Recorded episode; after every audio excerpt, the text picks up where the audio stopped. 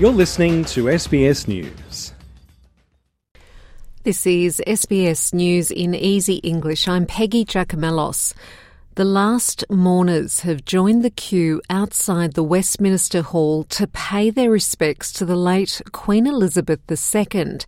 Access to her coffin will close at 6:30 a.m. local time, and authorities warn the queue has reached capacity.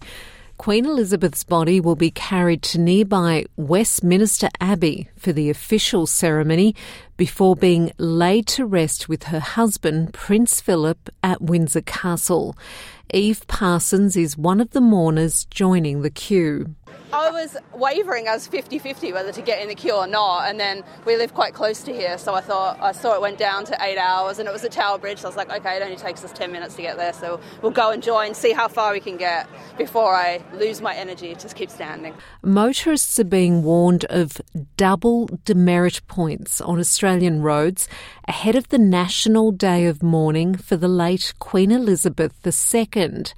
Double demerits will apply from 12.01am Thursday, September the 21st until 11:59 p.m. on September the 25th.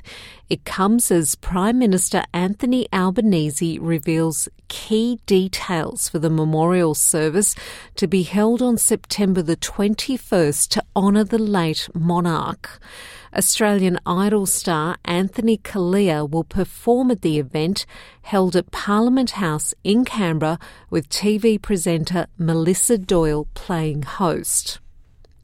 Victorian Premier Daniel Andrews has defended the renaming of the Maroondah Hospital to honour Queen Elizabeth II.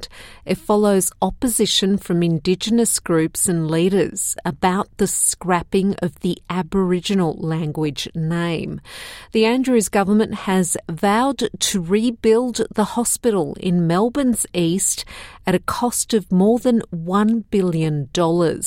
The Premier says renaming the hospital to honour Queen Elizabeth is an appropriate move. The entire local government area uses the same name, and I think it's a fitting tribute to someone in Queen Elizabeth II who uh, was a great supporter of our health system and a great supporter of health care. It's a new hospital, a brand new hospital, and it needs a new name, and that's what we're going to give it.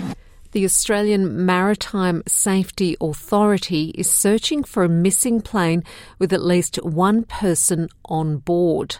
The light aircraft was last seen on Sunday afternoon in northeast Victoria. AMSA says they are coordinating an air search between Mount Beauty, Corryong, and Tallangatta Valley after search efforts were called off overnight due to poor weather and low visibility.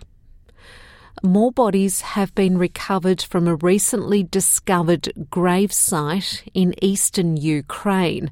Ukrainian officials last week say they had found 440 bodies in a forest near Izium. Most were said to be civilians, with the cause of death unknown. Authorities believe it will take two weeks to exhume all the bodies, many of which allegedly show signs of torture. Residents like Volodymyr Kolensk have been searching for dead relatives at the site. The local funeral company that conducted burials gave me the list. They buried the bodies in bags, without coffins, without anything. I wasn't allowed here at first. They, the Russians, said it was mines and asked to wait. And there was a lot of them in the woods, so it was scary to come here. The Kremlin has not commented on the discovery of the graves. In sport, Australia's Cameron Smith has claimed his first LIV Golf victory outside Chicago, earning himself six million Australian dollars first prize. Smith, one of 12 major champions in the 48 player field at Rich Harvest Farms. Controversy swirled around Smith when he joined the Saudi Arabian breakaway competition from the PGA Tour in a deal reportedly worth $140 million. He says while the tournament is new, it still hosted 48 of the top players in sport. And that's SBS News in easy English.